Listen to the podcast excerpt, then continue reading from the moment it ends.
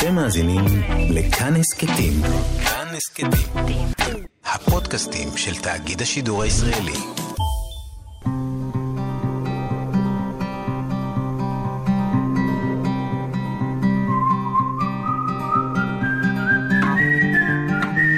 אחת פלוס חמש. אורחים וספרים עם ענת שרון בלייס.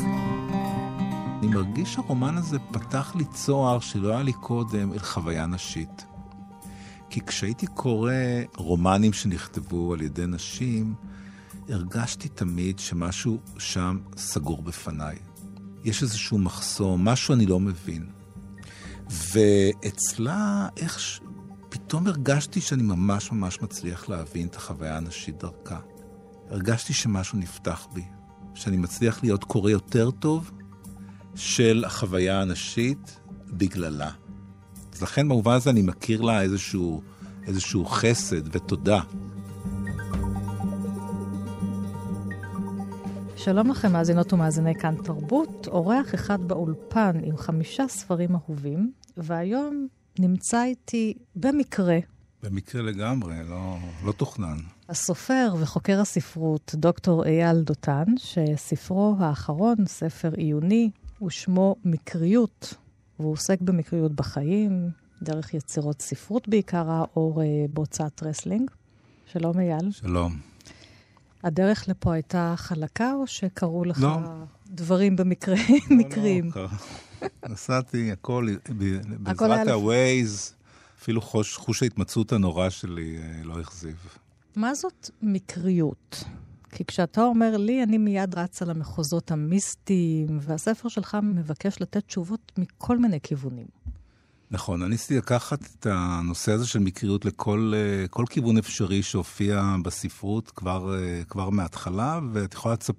בטח מתארת לעצמך שנתנו לזה אה, המון הגדרות, שאני גם עובר עליהן ומנסה להבין אותן יותר לעומק, אבל בעיקרון מקריות זה אירוע, קודם כל. כשאנחנו מדברים על מקריות, אנחנו מדברים על אירוע מקרי. קרה משהו. קרה משהו שאנחנו אומרים או חושבים שהוא מקרי. ו, וזה אומר שאנחנו למעשה לא יודעים מהי הסיבה שלו. ויש, זאת אומרת, יש סימן שאלה, יש סימן שאלה מעל האירוע. בדרך כלל, כשאירוע קורה במקרה, אז הוא מפתיע אותנו. הרבה פעמים לאירועים מקריים יש גם תוצאות מפתיעות. לטוב או לרע? לטוב או לרע. אני בעיקר מתעסק באירועים מקריים שיש להם אה, איזשהו אימפקט. זאת אומרת, אם מסתכלים אה, ככה מסביב, אז כמעט כל אירוע הוא מקרי, זאת אומרת, זה, זה אינסופי.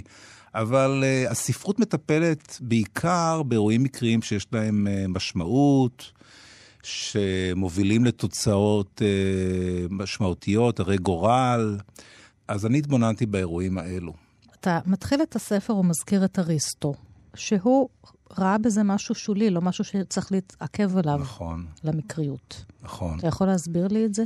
אריסטו איך הוא סילק נור... את זה החוצה מהמגרש שלו? אריסטו נורא מרכזי במחשבה, והוא נתן קצת את הטון בעניין הזה עד, אה, עד הייתי אומר, עד המאה ה-19, ובתפיסה... זה המון המון מאות. המון, כן, לא, לא, ובתפיסה שלו... אה, כל האירועים בעולם קורים uh, כי יש להם סיבה, ויש להם תכלית, ויש להם מוטיבציה, והעולם הוא נורא נורא מסודר, ובעיניו שום דבר לא קורה במקרה, למעט פה ושם אירועים שוליים, שמבחינתו זה רק יוצא מן הכלל שמעיד על הכלל. וכמו שאמרתי, התפיסה שלו... הוא הולך ברחוב, נתקל באבן ונופל. לאירועים כאלו אין תכלית. זאת אומרת, והוא... קרה מה שקרה, גם אם נפצעתי, כאבתי, אין בזה סיפור. לא, הוא, הוא למעשה קידם את ההיפותזה שאחר כך אה, כולם הלכו אה, איתה של צירוף מקרים. כלומר, הוא טוען שאירועים מקריים זה למעשה הצטרפות של שני מקרים שלא קשורים זה לזה, שתי שרשראות סיבה שלא קשורות זה לזה, שנפגשות. ו... ומאחר שאין ביניהם שום זיקה ושום יחס, אז גם התוצאה שלהם לא מעניינת אותו, okay. אוקיי. אה, ואין לה שום השלכות על, אה, על סדר האירועים בעולם. זה צירוף מקרים. למעשה אריסטו הוא זה שהמציא את העניין הזה שנקרא אה, צירוף מקרים או הצטרפות מקרים. אבל גם להצטרפות מקרים, כשאנחנו מדברים על זה, אני לא יודעת אם אני מדברת על זה במשמעות שהוא נתן לזה, כי כשאני אומרת זה צירוף מקרים מעניין, אז אני נותנת לזה משקל. ושוב, אולי איזשהו כוח שאני לא יכולה לתפוס אותו, להגדיר אותו. אז uh, את לא אריסטוטלית. כן. Uh, ויש לא מעט גם שהם לא אריסטוטלים, שמאמינים שדברים uh, אולי לא קורים במקרה. הם רק, רק נראה שהם קורים במקרה. ו... ויש כאלו שאומרים שגם אם אירועים קורים במקרה, ואני אני, אני נמנע איתם, גם אם אירוע קרה במקרה, זה לא אומר שהוא חסר משמעות.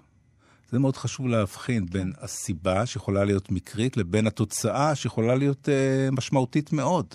וזה מה שמעניין אותך. וזה מה שמעניין אותי, כן. זאת אומרת, בעצם לא מעניינת אותי הסיבה לאירועים, אלא מעניין אותי לאן האירוע יתגלגל.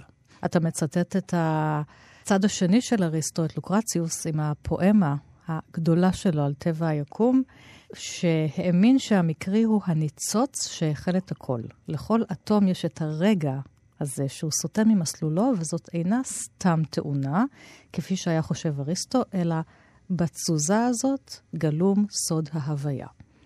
זה, אוקיי. שוב, זה, כן. זה מיסטי, זה לקחת אותנו לשפה אחרת לחלוטין, מה שעושה כאן אה, לוקרציוס, שגם הוא משורר. הוא על טבע היקום זה, זאת שירה. פואמה נהדרת מהמאה הראשונה לפני הספירה, ובתוך הפואמה הזאת יש תפיסת עולם שלמה. כן. שהוא גם לקח אותה מאבותיו הרוחניים, פיקורוס ודמוקריטוס, אבל גם הוסיף לשם אה, המון דברים משלו, ולמעשה העניין הזה של ה... של המקריות, מה שנקרא אצלו קלינמן, אה, זה משהו שהוא שותל אותו בתוך תמונת עולם של אטומים שיורדים בריק. כך הוא מדמיין את העולם, בעצם, ה... שמעבר לתפיסה שלנו. כן? יש אטומים שנופלים בריק במין גשם אינסופי, והם לא נפגשים זה עם זה. הם נעים בקו ישר. ואז ברגע מסוים שאי אפשר לצפות אותו, יש סטייה זהירה במסלול של האטום, והסטייה הזאת גורמת לו לפעמים להיפגש עם עוד אטום. ואז רק לפעמים שני האטומים האלו שנפגשו גם מתחברים ביחד. נגיד מה שהיום אנחנו קוראים מולקולה, ונוצר משהו חדש. אז ככה קורה שהסטייה המקרית היא למעשה מה שגרם לכל הריבוי הפנטסטי שאנחנו רואים בעולם, כי אחרת, לולא הסטייה הזאת, שום אטום לא היה נפגש עם שום אטום אחר, זאת וה... בריאת העולם למעשה. בדיוק, זה בריאת, בריאת העולם. העולם, שהיא לא הסיפור, אה, האפוס התנ"כי. כן. זה אתוס אה, מטריאליסטי, זאת כן. אומרת, אין מאחורי זה אל, אין מאחורי זה סיבה, אין מאחורי זה תכלית, זה פשוט קרה, כך סתם. וזה מאוד, זה, אני חושב, השקפה מאוד עכשווית. היא מאוד ו... אה, חילונית גם. מאוד חילונית, מאוד עכשווית. אה. טוב, אז נראה איך אנחנו נשוטט פה כן. בין המיסטיקנית שבי לבין החילוניות שלך. כי הוא האמין שיש שלים, כן. רק כן. שהם לא מתעניינים בנו, שאני גם אוהב את הרעיון הזה. מי אתם בכלל? כן. Uh, אתה מזכיר את פרויד באחד הפרקים בספר שלך, ויש את פליטת הפה הפרוידיאנית. זאת אומרת, אנחנו מדברים, ופתאום אני אומרת משהו שלא התכוונתי אליו, אבל הוא אומר משהו עמוק, שאולי רציתי להחביא ולא לומר. עמוק יותר אולי מהדברים שאמרתי בקול רם, והתכוונתי אליהם. נכון. יש לו את הספר ש, שהוא הוציא בתחילת המאה ה-20, הפסיכופתולוגיה של חיי היומיום, ושם לא רק פליטת פה, אלא כל מיני אה, טעויות מקריות למעשה מוצאות אה, מובן ומשמעות כאשר חוקרים אותם ורואים שהלא מודע הוא המרגן של האירועים. זאת אומרת, הלא מודע גורם לאירועים להתחזות כמקריים, כדי להסתיר את המשמעות ה... בעצם האינפנטילית, כן, הילדותית, אה, שעומדת מאחוריהם. אנחנו ו... כל הזמן מתכננים, עומדים על המשמר, והלא מודע בעצם. כן, לאבד מפתח פתאום, כן. זה לא במקרה, לטעות בדרך, אה, לדפוק בדלת לא נכונה, כל הדברים האלו, הוא טוען שהלא מודע אה, עומד מאחוריהם, ומייצר את האירועים האלו כדי לתת למשאלות אינפנטיליות איזשהו מוצא אה, סמוי. אבל מבחינת פרויד, ברגע שהבחנת באירוע מקרי, סימן שכבר הלא מודע עומד מאחוריו באיזושהי דרך. נגיד, איך אתה חי את חייך? כי אתה חוקר את זה ואתה מלמד את זה הרבה הרבה שנים. נכון. את הנושא הזה של מקריות דרך יצירות ספרות בעיקר. אז אה, מה, אתה כל יום... קודם כל אני רואה אירועים מקריים. רושם לעצמך רשומון כזה, מה, מה קרה לי היום שפתאום... לא, לא, די, זה נגמר. זה, זה, אחרי 30 שנה של התעסקות בזה. קודם כל, אני, אני, אני אה, קולט צירופי מקרים המון. זאת אומרת, הרבה יותר מאנשים רגילים. והרבה פעמים אני מקטלג אותם מיד, זה בעל משמעות, זה חסר משמעות. ומאחר שגם עברתי אנליזה פרוידיאנית אה, ארוכת, אז אני גם, הרבה פעמים גם מנסה לראות האם מאחורי הצירופי מקרים האלו יש איזשהו איתות מהלא מודע. אה, והרבה פעמים גם אה, פשוט מניח את זה בצד, כי עייפות החומר, הייתי קורא לזה. עייפות המקריות. עייפות המקריות. הכריכה של הספר שלך ירוקה. נכון. יש לזה סיבה, או שזה מקרי? לא, יש לזה סיבה. זה, זה התחיל מהמחשבה על צבע, ואני חשבתי על צבע ירוק כמו הצבעים של שולחנות אה, פוקר, כן. הלבד הירוק הזה, כן. ואז בעצם הבנתי שירוק ומקריות זה אותו שורש. כן, יש את אותן אותיות. זה אותן אותיות, אז... יש לך גם טבעת עם כן, אבן ירוקה. אז זה נגזר מזה. ואז אמרו לי שזה קצת דומה לחמאס, ואוקיי, בסדר, יאללה. למה? אני חושבת על יונתן גפן עם האיש הירוק, נכון. שקם בבוקר והכל ירוק, והסיפור שלו ירוק. כן. אז שאלתי אותך אם זה מעשיר אותנו, אה, אם זה מפחיד, אז בואו נתחיל לצלול לתוך הספר שלך, כי יש פה כל כך הרבה דוגמאות אה, ספרותיות. חלק מהדברים באמת אה, טקסטים קרובים ללבך, ולכן החמישייה שלך תהיה חלק מהטקסטים שאתה מזכיר בספר וחלק אה, אחרים. הסיפור הראשון הוא מאוד מפחיד, סיפור קצר שסומרסט מועם כן, הסופר, אה, בסמרה, כן. כתב, פגישה בסמרה. זה מין סיפור עם כזה, סיפור ארכיטיפי ידוע. אדם פוגש את המוות, אז הוא בורח, וזה לשווא, כי הוא יפגוש אותו פשוט במקום שאליו הוא יברח. נכון. אז אתה רוצה לקרוא את את הגרסה? זה? כן, כן. שיש כאן בספר כן, שלך. בסדר. בבגדד חי סוחר ששלח את משרתו לקניות בשוק. כעבור זמן קצר חזר המשרת, רועד וחיוור, ואמר לאדונו, זה עתה שבתי מן השוק, בהמולה הרבה שהייתה שם, טלטלה אותי אישה, וכאשר הסבתי ראשי, ראיתי כי הייתה זו דמות המוות, שהתבוננה בי במבט מאיים. ועתה, אדוני, השאל נא לי את סוסך כדי שאוכל לנוס מהעיר ולהימלט מגורלי. ארכב לסמרה, ושם לא תוכל דמות המוות למצוא אותי. הסוחר השאיל לו את סוסו, המשרת עלה על הסוס, דרבן אותו, והסוס החל לעשות את דרכו בדהרה מהירה. ואילו הסוחר ירד לשוק, ראה אותי עומדת בהמון, התקרב, ופנה אליי בשאלה. מדוע זה התבונן במבט מאיים על משרתי כשראית אותו היום בבוקר? לא היה זה מבט מאיים, עניתי. הייתה זו רק הבעת הפתעה. נדהמתי לפגוש אותו הבוקר בבגדד, שהרי יש לי איתו הלילה פגישה בסמרה. זה סיפור שאני מאוד אוהב, כי קודם כל מספר אותו המוות, שזה מאוד מאוד נדיר. והדבר השני אה, שאני אוהב בסיפור הזה, זה שהמוות מופתע. בכמה סיפורים יש כן. שהמוות מופתע. והמוות מופתע כי למעשה בסיפור הזה, שזה, הבאתי אותו כי הוא סיפור שהוא קונטרה מקריות, זה סיפור על גורל, וגורל ומקריות זה שני הפכים. גורל מדבר על דטרמיניזם, על כך שהכל נקבע מראש, כל דבר יש סיבה ותכלית, ומקריות מדברת על זה שהכל uh, בעצם uh, חופשי ומשוחרר וללא ללא סיבה uh, uh, מוגדרת. וההפתעה של המוות מלמדת שמעל המוות מצויה אה, ישות יותר חזקה. והישות הזאת זה הגורל. אז פה המוות מופתע. המוות מופתע, וגם הרעיון הזה שבשביל שיקרה משהו, אנחנו זקוקים למעשה לשני אירועים.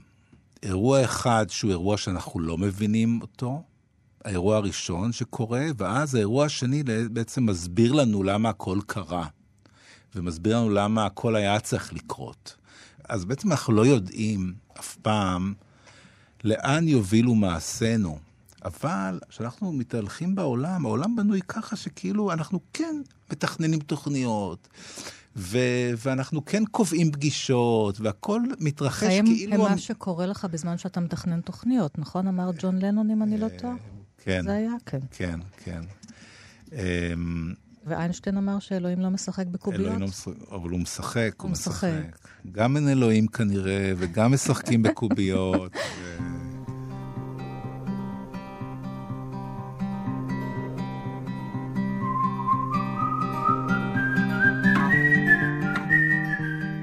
אתה מתעכב כאן על אה, שני סיפורים קצרים, אחד של שירלי ג'קסון, ששמו ההגרלה, ואחד של אה, בורכס, ששמו ההגרלה בבבל.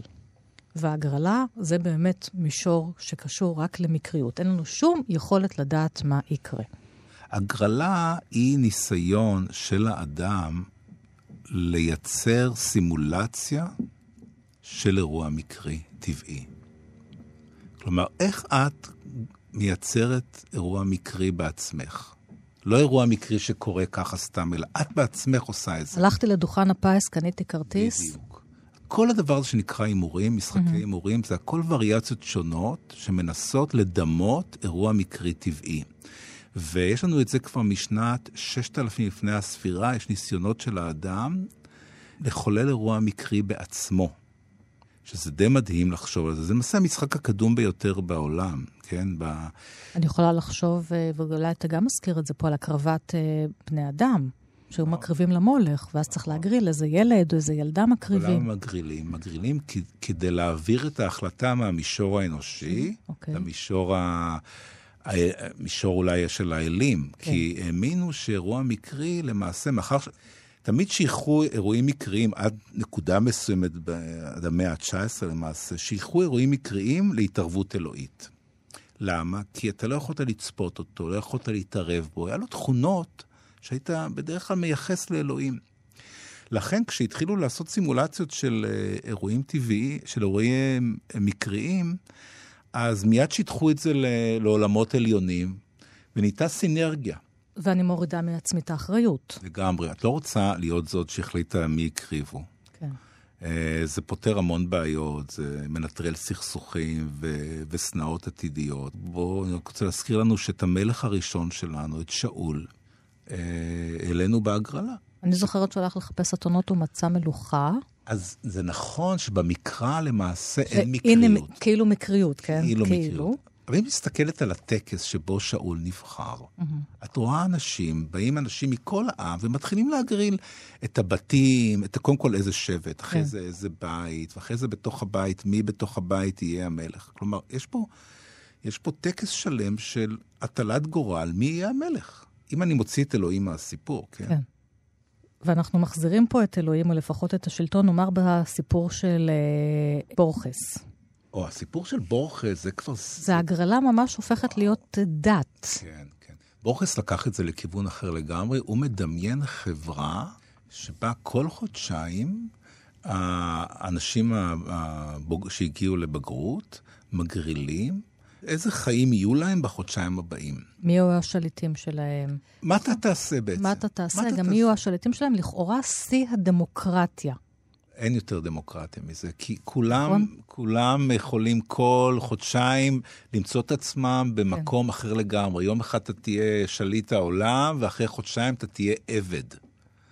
ומה שקרה עם הגרלה הזו, שלאט לאט היא הולכת ומסתבכת אצל בורכס, עד שבסוף למעשה הם לא מבינים האם כל דבר בעולם הוא תוצאה של איזו הגרלה חשאית שהם לא, לא ערים לה, כן, או לא מודעים לה, או שלמעשה העולם הוא לחלוטין סתמי. כלומר, ההגרלה, זה הרבה פעמים קורה בסיפורים של בורכס, שאיזה עיקרון אה, מלאכותי משתלט על העולם. יש לו את הסיפור על המפה, נכון? נכון. הקרטוגרפים מציירים מפה כל כך uh, מדויקת. כל כך מפורטת שבסוף היא בגודל של העולם. אז פה זאת הגרלה כל כן. כך... Uh, כל כך מסובכת וכל כך אה, מפורטת, שהם כבר לא יודעים האם משהו קרה כי ההגרלה אה, הצביעה על כך. נגיד, אה, ביקשתי קפה אה, מהאיש בחנות, בפיצוצייה, הוא הכין לי קפה והקפה נשפך. האם ההגרלה אמרה לו לשפוך את הקפה עליי? או שזה קרה לו במקרה כי היד שלו רעדה. זאת אומרת, לחלוטין מאבדים את זה בשלב כלשהו. היא הופכת להיות איזה מנגנון בלתי נראה. הם אלו שהמציאו אותה, ובשלב מסוים הגול למה שנקרא... קם על יוצרו. קם על יוצרו, והם גם מכניסים, אתה קורא לזה פלפל, נכון? להגרלות. אוקיי, נכון. בהתחלה אתה תהיה שליט או תהיה הנתין, אבל אחר כך אה, אתה או תהיה השליט או תוצא להורג. זאת אומרת, בואו נגדיל את הסיכון, נכון. שהגרלות תהיינה מעניינות יותר, סקסיות יותר, ובאמת הן משתלטות, הם לא יודעים איך לחיות ללא ההגרלות האלה. אז הדמוקרטיה גם נהפכת על פיה. זו דמוקרטיה מסויטת. אבל מה הוא רוצה לומר לנו באורחס כאן, מעבר לסיפור? כי תמיד הסיפורים שלו מנסים לומר לנו משהו. הוא כתב את הסיפור הזה בשנות ה-40. בשנות ה-40 אה, ארגנטינה הייתה תחת אה, סערה של הגרלות. כולם הגרילו שם, וזה עמד ממש למוטט את החברה, זה היה, זה היה אישו. והוא ניסה להגיד ש, שזה בדיוק ככה, שהגרלה, אם אתה מגדיל אותה או אתה מפריז, כן. אז היא יכולה להיות משהו מאוד uh, מסוכן שיכול לצאת, uh, לצאת משליטה. ופה הוא ממש שחרר אותה לחופשי, uh, והפך אותה לעיקרון uh, מטאפיזי ממש. נכון. כן.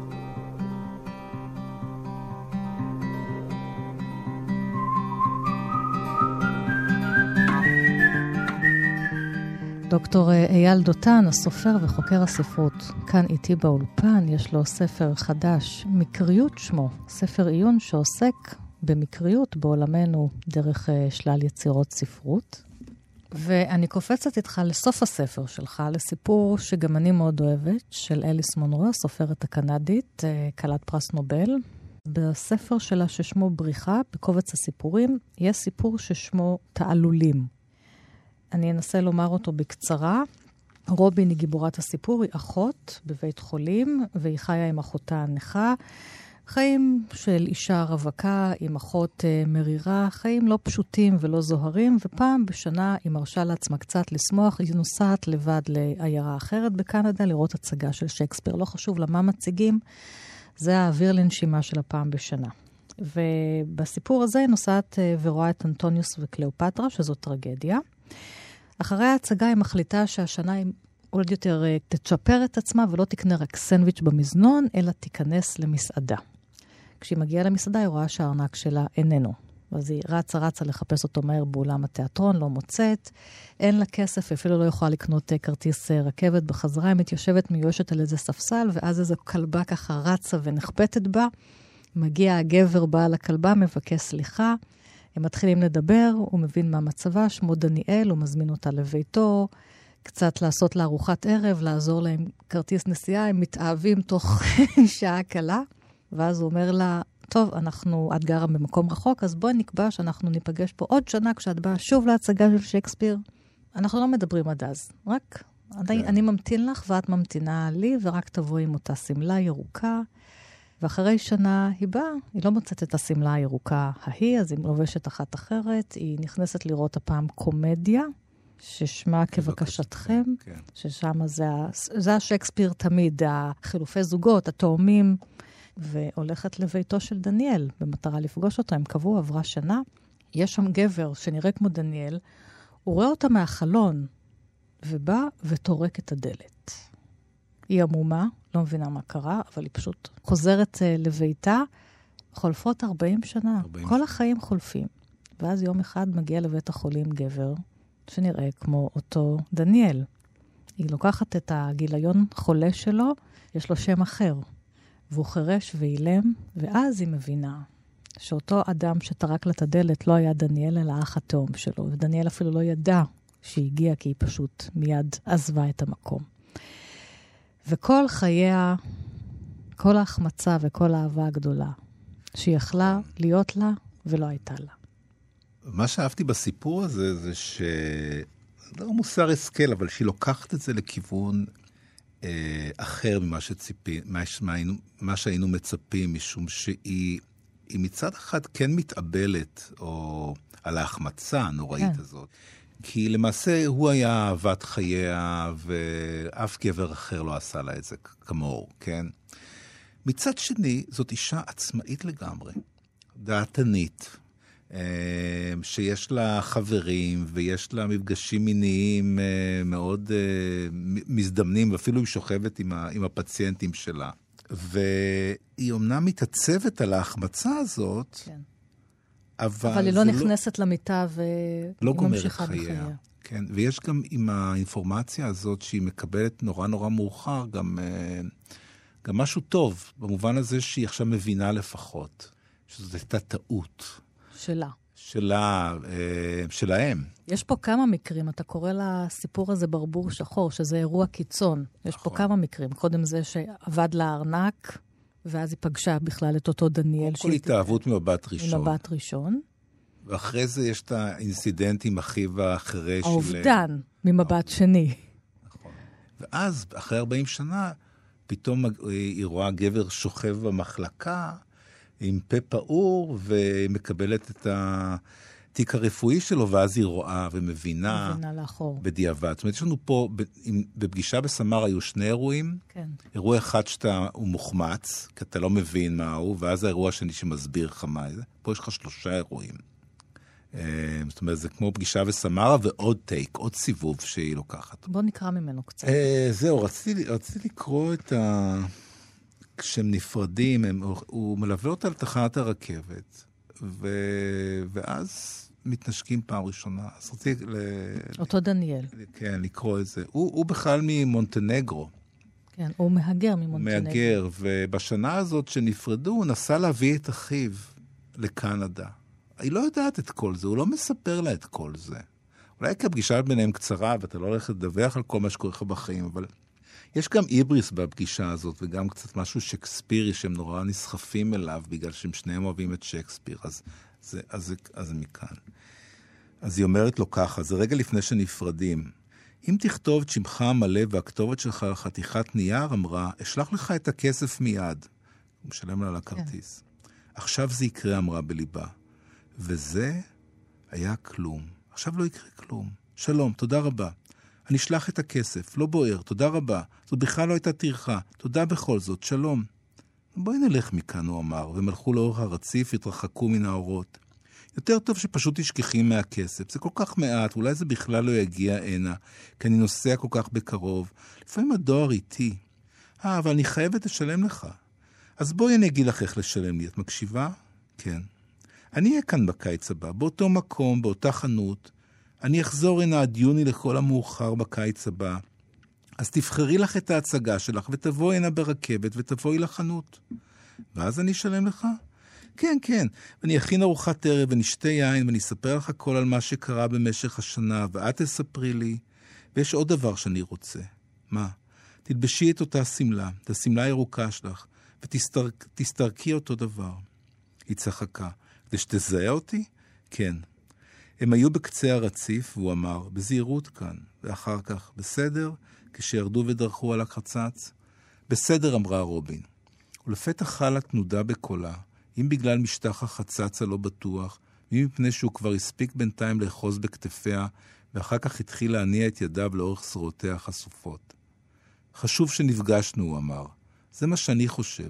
גם את חושבת ככה? היא אמרה כן. כן, כן. הוא החליק את כפות ידיו מתחת לזרועותיה, שיוכל לקרב אותה אליו, ואחר כך כרך אותם סביב מותניה, והם התנשקו שוב ושוב.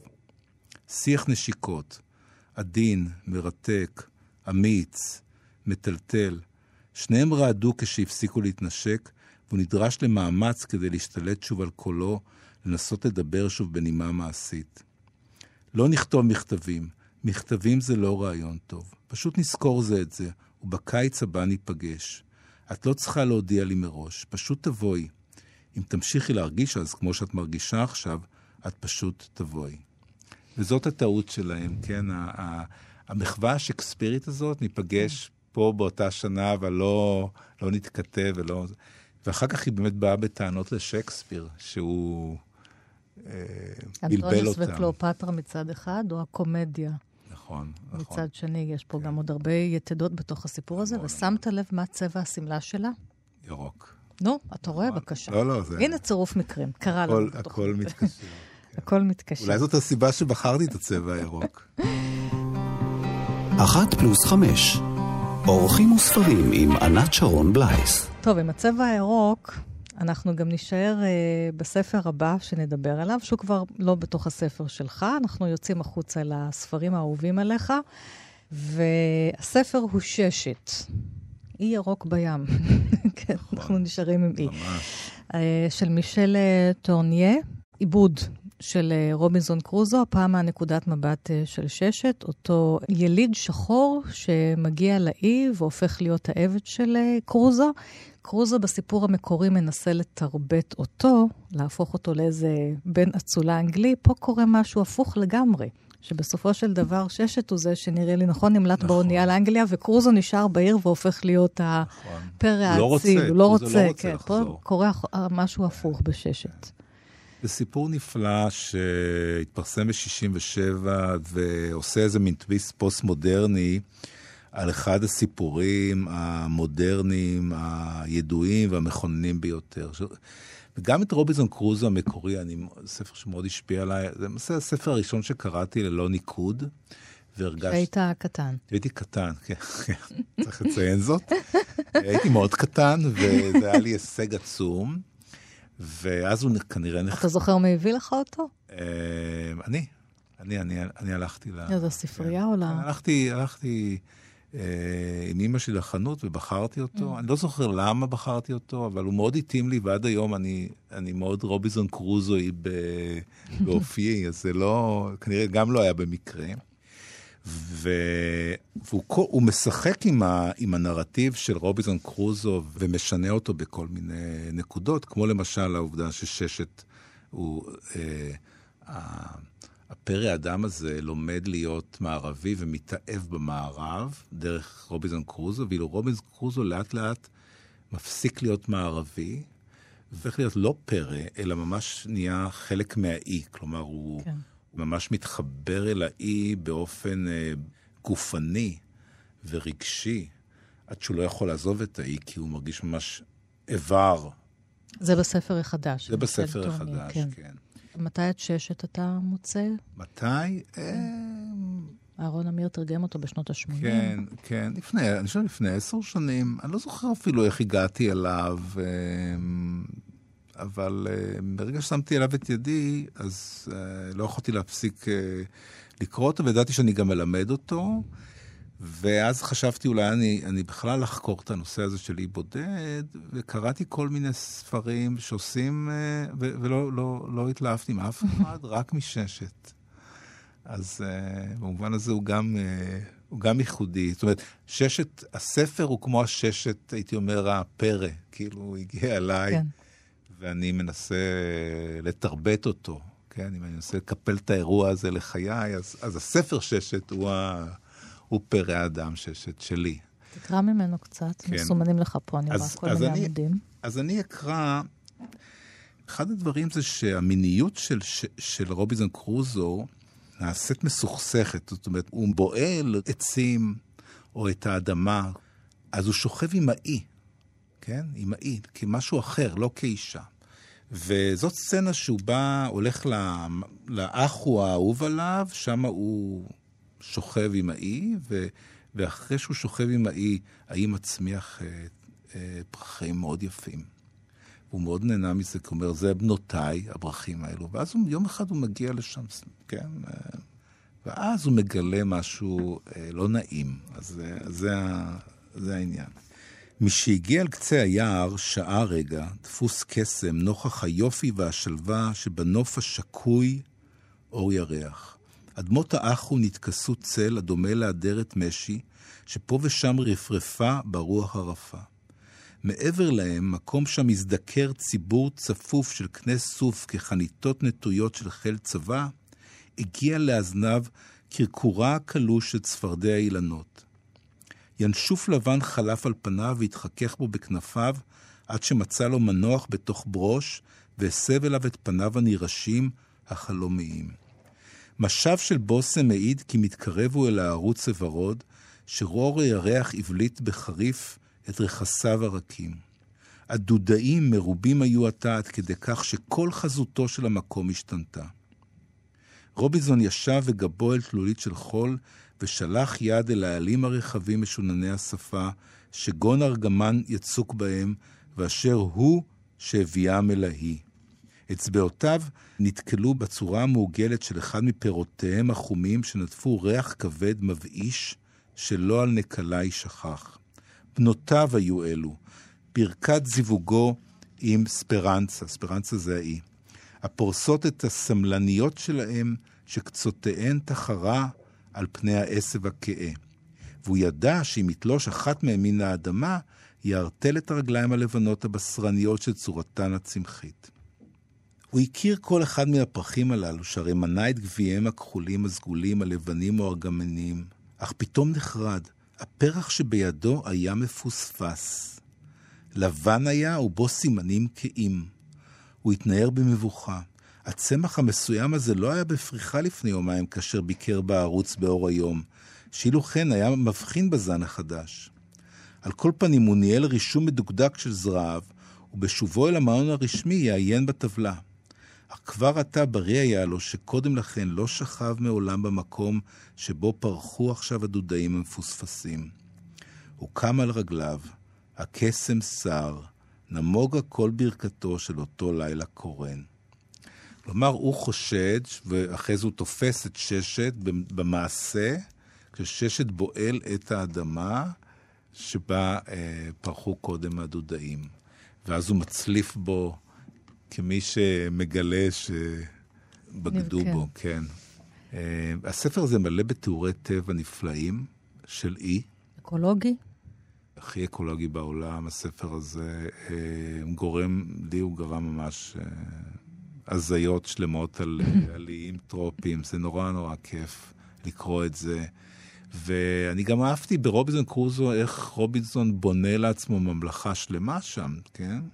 אבל בסיפור המקורי, הרעיון היה, למעשה ניסה לכונן את האתוס של הקפיטליסט. זה סיפור כן. מ-1719 המקורי. והוא רצה להדגים איך הקפיטליסט מצליח לברוא את העולם בעצמו לבד. רובינזון כונן את ממלכתו, שתל, קצר, אה, עיזים, היה לו ממש ממלכה שלמה שהוא הקים על האי. לבד, כאילו, כאילו בלי עזרה, וזה לא נכון, כי היה לו המון עזרה מה, מהאונייה. בדברים שהוא אסף מהאונייה. ופה קורה אותו דבר, אבל ששת גורם לה, ששת מפוצץ את המערה עם כל האוצרות שרובינזון צבר במהלך ה-30 שנה באי. למעשה הורס לגמרי את כל הממלכה. טוב, זה גם ספר שנכתב תחת התקופה של האנטי-קולוניאליסטית. אז זה נכון. חלק מהמקום הזה, לגמרי. שמישל טורניה נכון. אה, זה, כותב זה אנטי-קולוניאליסטי, זה מאוד אקולוגי, זה אנטי-פרוידיאני, mm. במובן הזה שיש לנו פה אה, מיניות שהיא מיניות לא אנושית. כן. הוא מדמיין אפשרות של מיניות לא אנושית, אני גם מאוד אוהב את זה.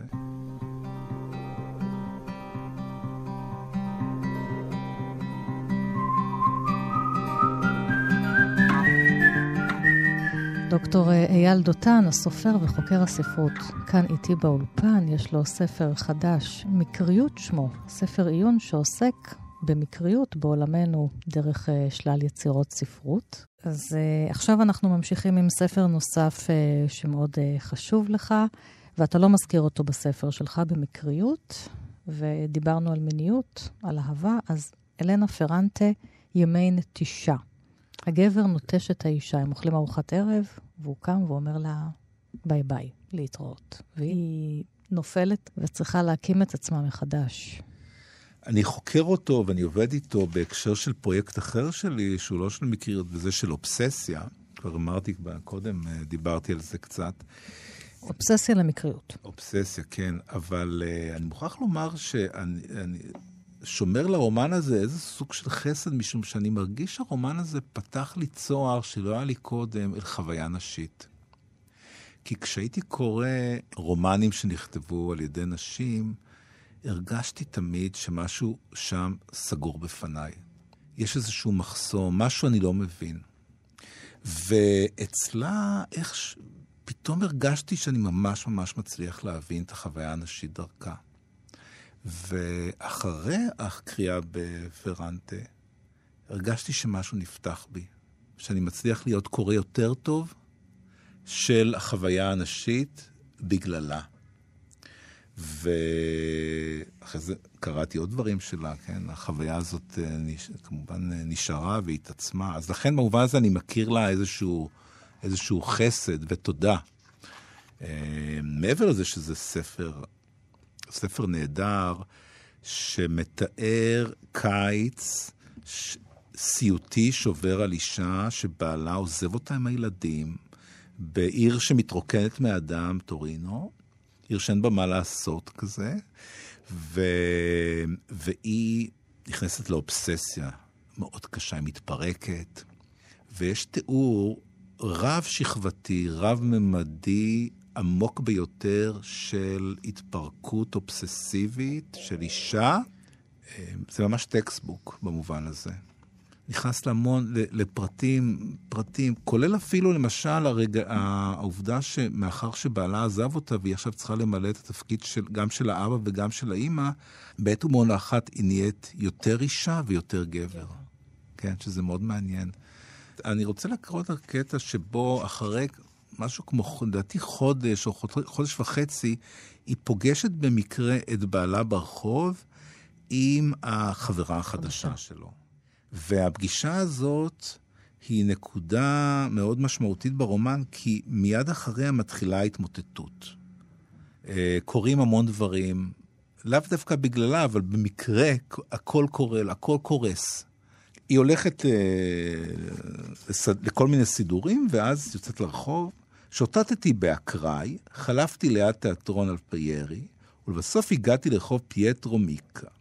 איבדתי סביבי תואה, המכונית בוודאי לא תהיה כאן. אך מול חלון ראווה של חנות הסוחרת בזהב, ראיתי את מריו עם האישה החדשה שלו.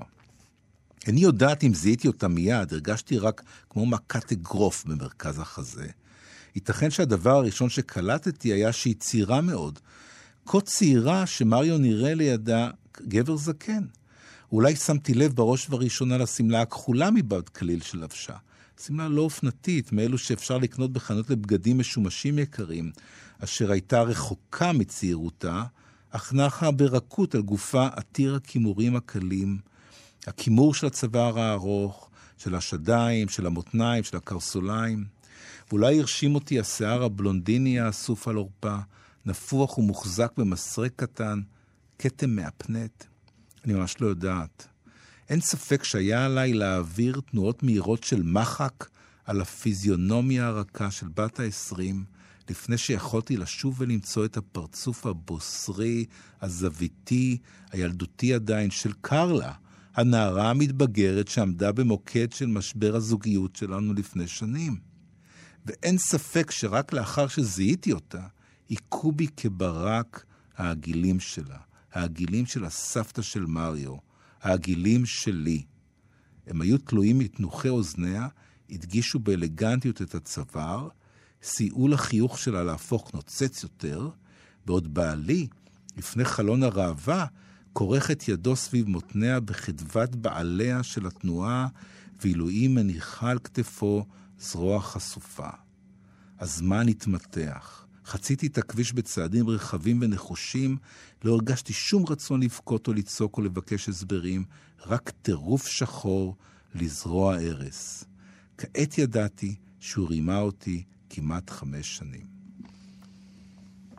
ואני מוכרח לומר שהיא מאוד לא מוסרנית בעניין הזה. כן. זה לא העניין פה. העניין כן. פה זה לא, לא להראות כמה שהם גברים הם, אה, הם חלאות.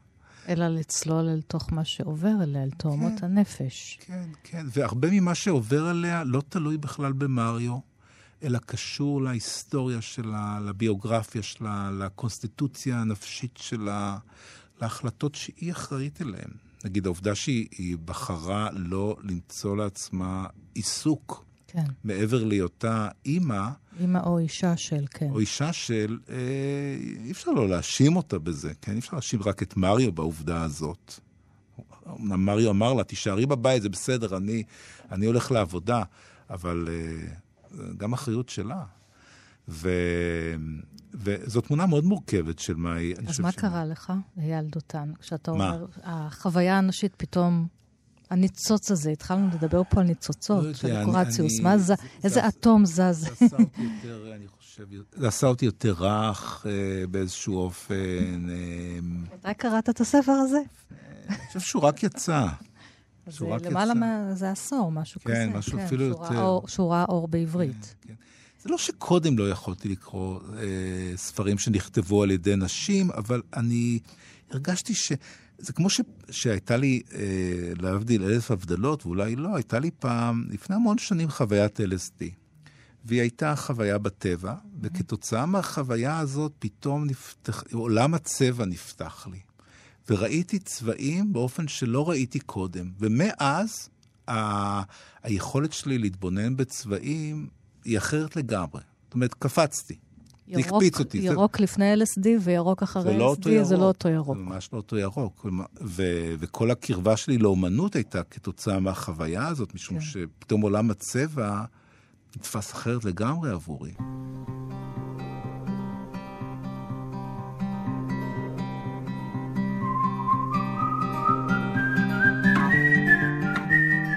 אז יש לנו עוד כמה דקות, אז נספיק עוד ספר אחד, ספר uh, אחרון, החמישי, הרומן פרנקנשטיין של מרי שלי. זה נחשב לרומן המדע הבדיוני הראשון. הם עשו שם, היא ובעלה, ואני לא זוכרת מי ישבו באיזה לילה. לורד הייתה, ביירון. לורד ביירון, הייתה סערה בחוץ, הם עשו תחרות. מי יכול להמציא איזה סיפור פנטסטי? היא לא רק המציאה סיפור, אלא מתחה אותו על פני כמה מאות עמודים. ואגב המקריות, פה הגולם קם על יוצרו, זה לא היה מתוכנן. שפרנקנשטיין המדען אה, לא תכנן שהיצור, ככה קוראים לו, יצור, יקום ויתאהב וירצה אישה. זה רומן פנטסטי, וכתבה אותו אה, מישהי בת 20. בתולדות העולם זה אולי הספר המוצלח ביותר שכתב מישהו בן 20. יתומה. מרי שלי הייתה מאימה, גם כן סופרת ופמיניסטית מאוד ידועה, מרי וולסטון קראפט, שמתה בלידתה. אז גם זה מאוד מעניין, על הניסיון הזה ליצור יש מאין כשאת ילדה יתומה. אז היא כתבה את הספר הזה, ו... והיא כתבה על גיבור, על גבר. ואני מאוד אוהב את זה, כי היא הצליחה גם לכתוב דמות גברית מאוד טוב. המדען. כן, אם כבר אנחנו מדברים, נכון, נשים, כתיבה נשית, כתיבה גברית, אז אני תמיד מרגיש שנשים כותבות על גברים משהו מוחמץ, ושגברים כותבים על נשים, אני לא יודע, יכול להיות שמשהו מוחמץ, אני לא יכול לדעת, כן, אני תמיד מתחקר אחר כך. ופה, אני רואה, פה אין לי ספק, זאת אומרת, היא הבינה את החוויה הגברית לעומק, ו... זה ספר ללא דמויות נשיות, זה ספר עם שלוש דמויות גבריות, עם, עם המדען, ויש את הקברניט שאוסף את אה, פרנקנשטיין כש, אה, ליד הקוטב הצפוני, ושם פרנקנשטיין מספר את נכון. סיפורו, ויש את המפלצת שהיא כן. זכרית, כן? זה רומן גברי לגמרי.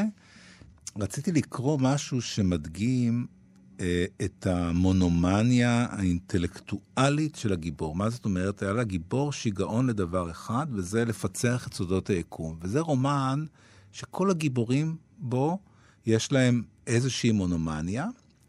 ואני אומר רק שהספר הזה נכתב בתחילת המאה ה-19, והוא מציג גיבורים עם שיגעון לדבר אחד, כאשר אפילו הפסיכיאטריה המודרנית... עוד לא קיימת.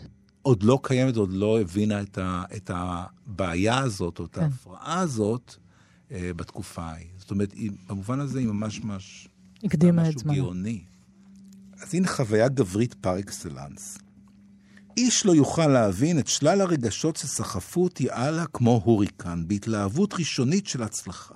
החיים והמוות נראו לי כגבולות ראשונים שעליי לחצות כדי לשפוך אור בעיר על עולמנו החשוך. זן חדש יברך אותי כיוצרו וכבוראו, ויצורים רבים, מאושרים ומצוינים יהיו חייבים לי את קיומם. הכי גברי בעולם. שום אב לא ישווה לי בהכרת הטובה שיהיה ראוי לה מצאצאיי אלה. ובעקבות הערעורים הללו חשבתי שאם אוכל להפיח חיים בחומר דומם, אולי אוכל בהמשך, אף שעד אז לא הצלחתי לעשות זאת, להשיב חיים לגוף שהמוות דן אותו לכליה. המחשבות האלו עודדו את רוחי בזמן שהמשכתי במשימתי בלהט מתמיד. לחיי החבירו מרוב לימוד, וגופי רזה מכיוון שהייתי סגור בין ארבע אמות. לעתים כמעט הגעתי לוודאות, אך נכשלתי. ובכל זאת נאחזתי בתקווה שבעוד יום או בעוד שעה אצליח. הסוד האחד שהיה ברשותי בלבד הוא התקווה שהתמסרתי לה. והירח השקיף על עמל לילותיי בזמן שרדפתי אחר הטבע אל מסתורי מחבואו בלהיטות קדחתנית וקצרת נשימה. התחלנו עם יש או אין אלוהים, בספר שלך הירוק, עם המקריות, ואנחנו מסיימים עם מישהו שמנסה להיות אלוהים, פרנקנשטיין. נכון. זאת חוויה, שוב אני אומר, זאת חוויה אה, מאוד גברית, הניסיון אה, לקחת מהאישה את התפקיד הזה, כן? של, ה, של, ה, של, של היצירת חיים. וכמובן השיגעון שקורה כתוצאה מזה שאתה מנסה לחצות גבול כזה. דוקטור אייל דותן, הסופר, חוקר הספרות, המרצה בחוג לספרות ובתוכנית הבינתחומית באומנויות באוניברסיטת תל אביב. אני מאוד מודה לך שהיית כאן. לי קוראים ענת שרון בלייס, כל תוכניות אחת פלוס חמש תמיד זמינות לכם בעמוד ההסכתים של תאגיד השידורות פרטים בדף הפייסבוק שלנו. תודה לכם, מאזינות ומאזיני כאן תרבות, ולהתראות.